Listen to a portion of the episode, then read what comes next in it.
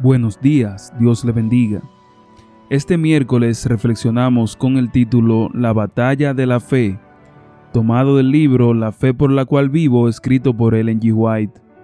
Primera Timoteo 6:12 dice, Pelea la buena batalla de la fe, echa mano de la vida eterna, a la cual asimismo eres llamado, habiendo hecho buena profesión delante de muchos testigos. El ferviente consejo dado por el apóstol Pablo a Timoteo de que debía ser fiel en el cumplimiento de su deber debe ser presentado actualmente. Ninguno tenga en poco tu juventud, mas sé ejemplo a los fieles en palabras, en conversación, en caridad, en espíritu, en fe, en limpieza. Los pecados dominantes deben ser combatidos y vencidos. Cada defecto de carácter, ya sea hereditario o cultivado, debiera ser analizado a la luz de la gran norma de justicia y a la luz reflejada por la palabra de Dios y por medio de la fortaleza de Cristo, deben ser firmemente resistidos y vencidos.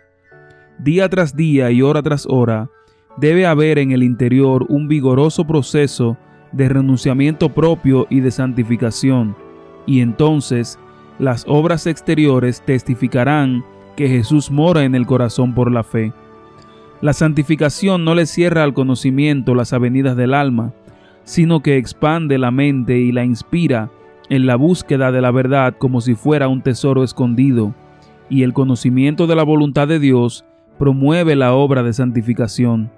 Hay un cielo, y cuán fervientemente deberíamos luchar por llegar a él.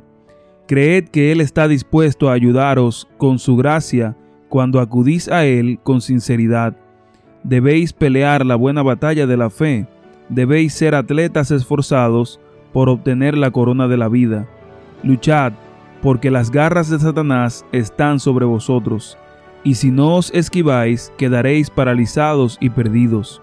El enemigo está a la mano derecha y a la izquierda, y delante de vosotros y detrás y debéis hollarlo debajo de vuestros pies.